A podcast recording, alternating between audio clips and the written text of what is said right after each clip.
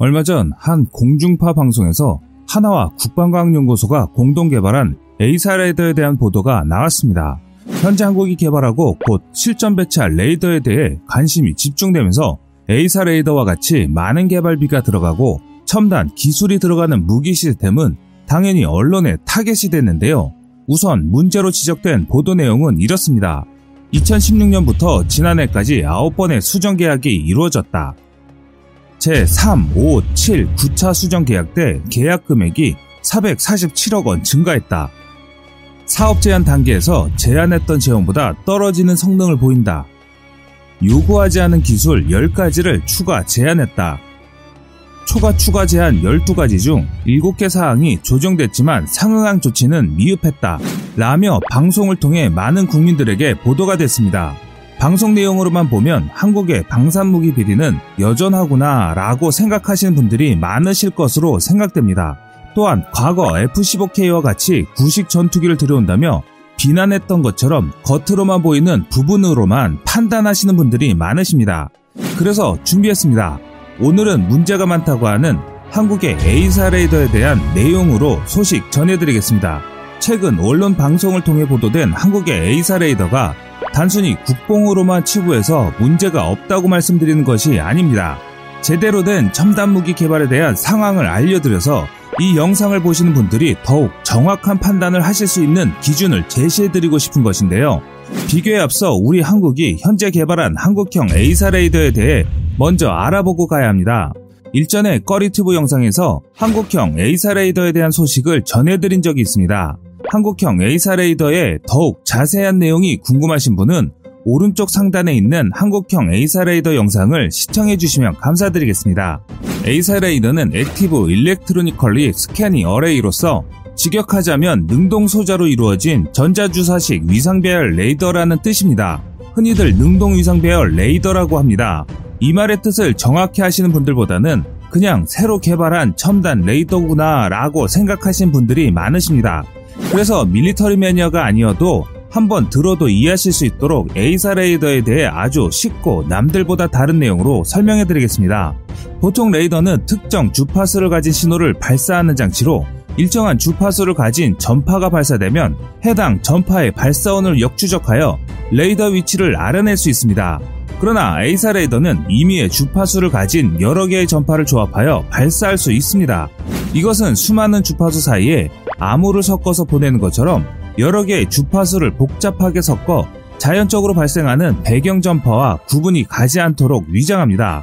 전파를 송신한 레이더는 발신한 전파의 주파수 조합을 알고 있기 때문에 해당 전파가 반사되어 돌아오면 다시 해독하여 대상을 탐지할 수 있습니다. 이것이 AESA 레이더의 가장 큰 특징입니다. 이렇게 많은 주파수 조합으로 인해서 AESA 레이더는 추적 미사일의 공격을 받을 확률이 훨씬 낮아지는데요.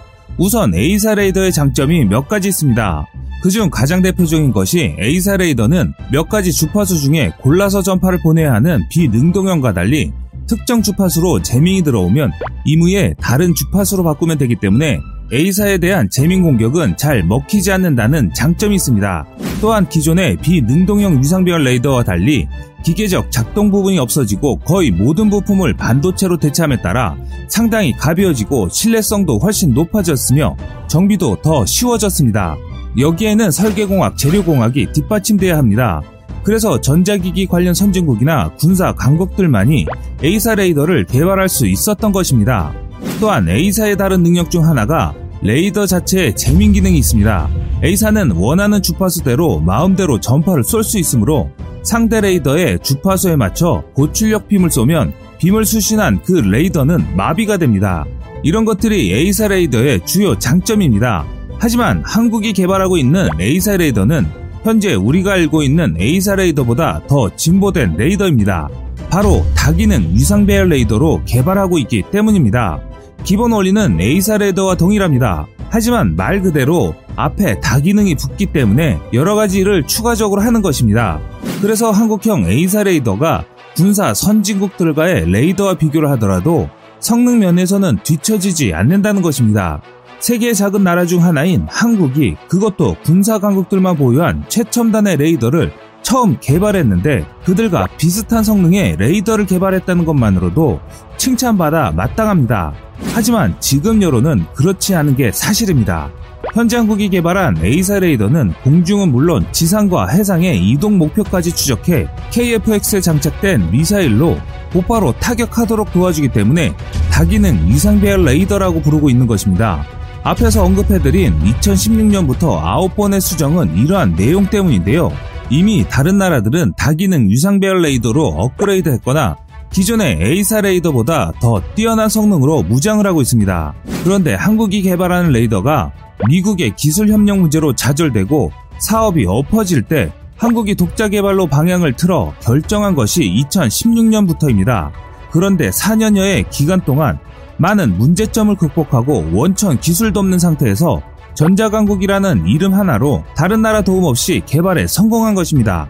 또한 한국이 개발한 AESA 레이더는 세계 레이더 시장의 흐름에 발맞추어 소형화와 모듈화로 개발되었으며 첨단 소재를 사용하였습니다. 한국의 AESA 레이더는 미국, 일본 등 선진국의 극소수 기업만 보유한 질화갈륨 트랜지스터와 다이아몬드 기판을 사용합니다. 이 부품은 미국이나 일본 정부가 기술 이전 제한 및 수출 통제 품목에 포함시킨 국가적 자산으로 알려져 있으며 높은 금액을 지급하고 수입해야 하는 소재입니다. 어린아이 주먹만한 모듈 세트 한 개를 수입하면 8천만 원 이상 비용이 소요됩니다. 이런 첨단 소재를 바탕으로 개발한 한국의 AESA 레이더는 새로운 기능도 추가됐습니다. 바로 자동 지형 추적 장치입니다. 자동 지형 추적 기술은 레이더 센서를 이용해 지형을 감지하고 자동으로 일정 고도로 비행하도록 제어해 임무 성공률을 높이는 소프트웨어 기술로 일부 선진국에서만 개발해 성공한 첨단 기술입니다.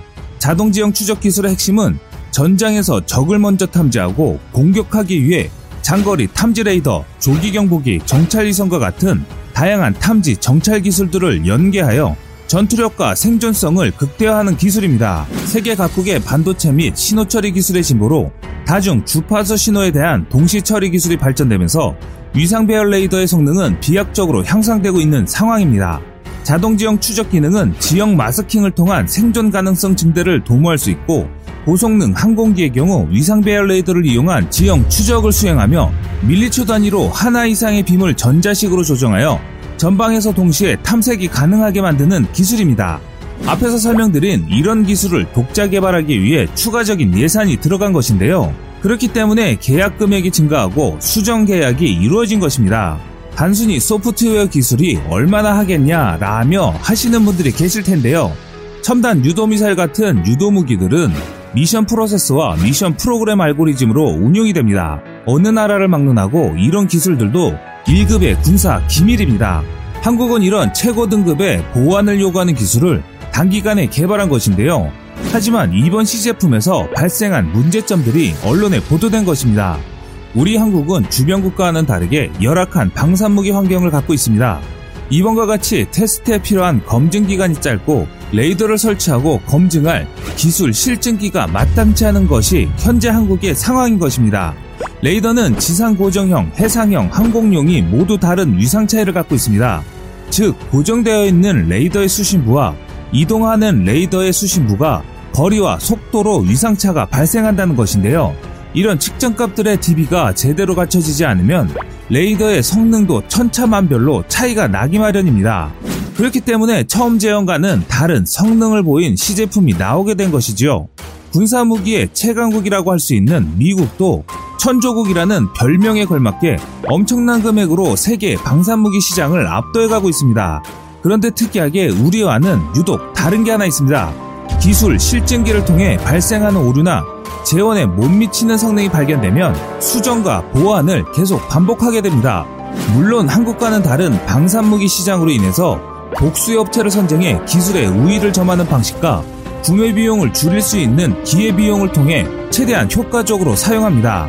반복되는 테스트를 거치고 거기서 나온 결과값으로 실전 배치를 하고 이를 통해 또 수정하고 보완합니다. 이 같은 수정 보완 작업을 계약 체결된 업체에게 반복하여 최종 결과물이 양품이 되도록 유도합니다. 이를 ROC라고 하는데요. 또는 요구 운영 특성이라고 합니다. 말 그대로 우리 한국군이 계약 체결된 업체에게 요구 운영 특성을 맞추도록 요구하면 되는 것입니다. 반면 방산 비리의 시작이라 할 수 있는 것이 업체 선종 후 ROC 변경입니다. 건축에서는 설계 변경과 비슷한 개념입니다. 특히 업체 위주의 ROC 변경은 우리가 익히 들었던 부정적인 의미로 변해가는 것이 사실입니다. 그래서 업체는 시작과 동시에 ROC 변경을 노립니다. 이래서 힘들다, 저래서 힘들다, 비슷하게 달성했다라며 할 수 있는 방법을 모두 동원합니다. 그러나 우리 군이 규정대로 ROC를 외칠 경우 그게 규범이 되고 업체는 이 규정을 반드시 지켜야 합니다. 이런 기준이 제대로 서 있다고 한다면 한국이 개발한 AESA 레이더는 미국과 일본의 AESA 레이더와 비교해도 절대 뒤떨어지지 않습니다. 시제품 성능이 부족하다면 다시 개선하고 보완하면 됩니다. 어떤 군사 무기도 한 번에 완성품이 나오지 않습니다. 지속되는 개량 성능과 추가적인 플랫폼 개발로 몇십 년을 사용할 수 있도록 개발하고 있습니다. 막강한 군사무기를 보유한 미국도 이러한 방법으로 첨단의 군사무기를 개발합니다. 하물며 한국이 아무리 뛰어난 기술력과 인재를 보유했더라도 우리 군이 제시한 제원으로 AESA 레이더를 한 번에 개발하지 못할 것입니다. 군사무기 선진국들만 보유한 첨단 무기들을 한국이 단 한 번에 개발 성공한다면 아마 우리 한국군은 수년 안에 세계를 지배하는 초강대국이 될 것입니다. 그만큼 군사무기 시장은 넘어야 할 산이 많습니다. 지금까지 세상의 모든 이야기거리를 얘기하는 꺼리튜브였습니다. 시청해주셔서 감사합니다.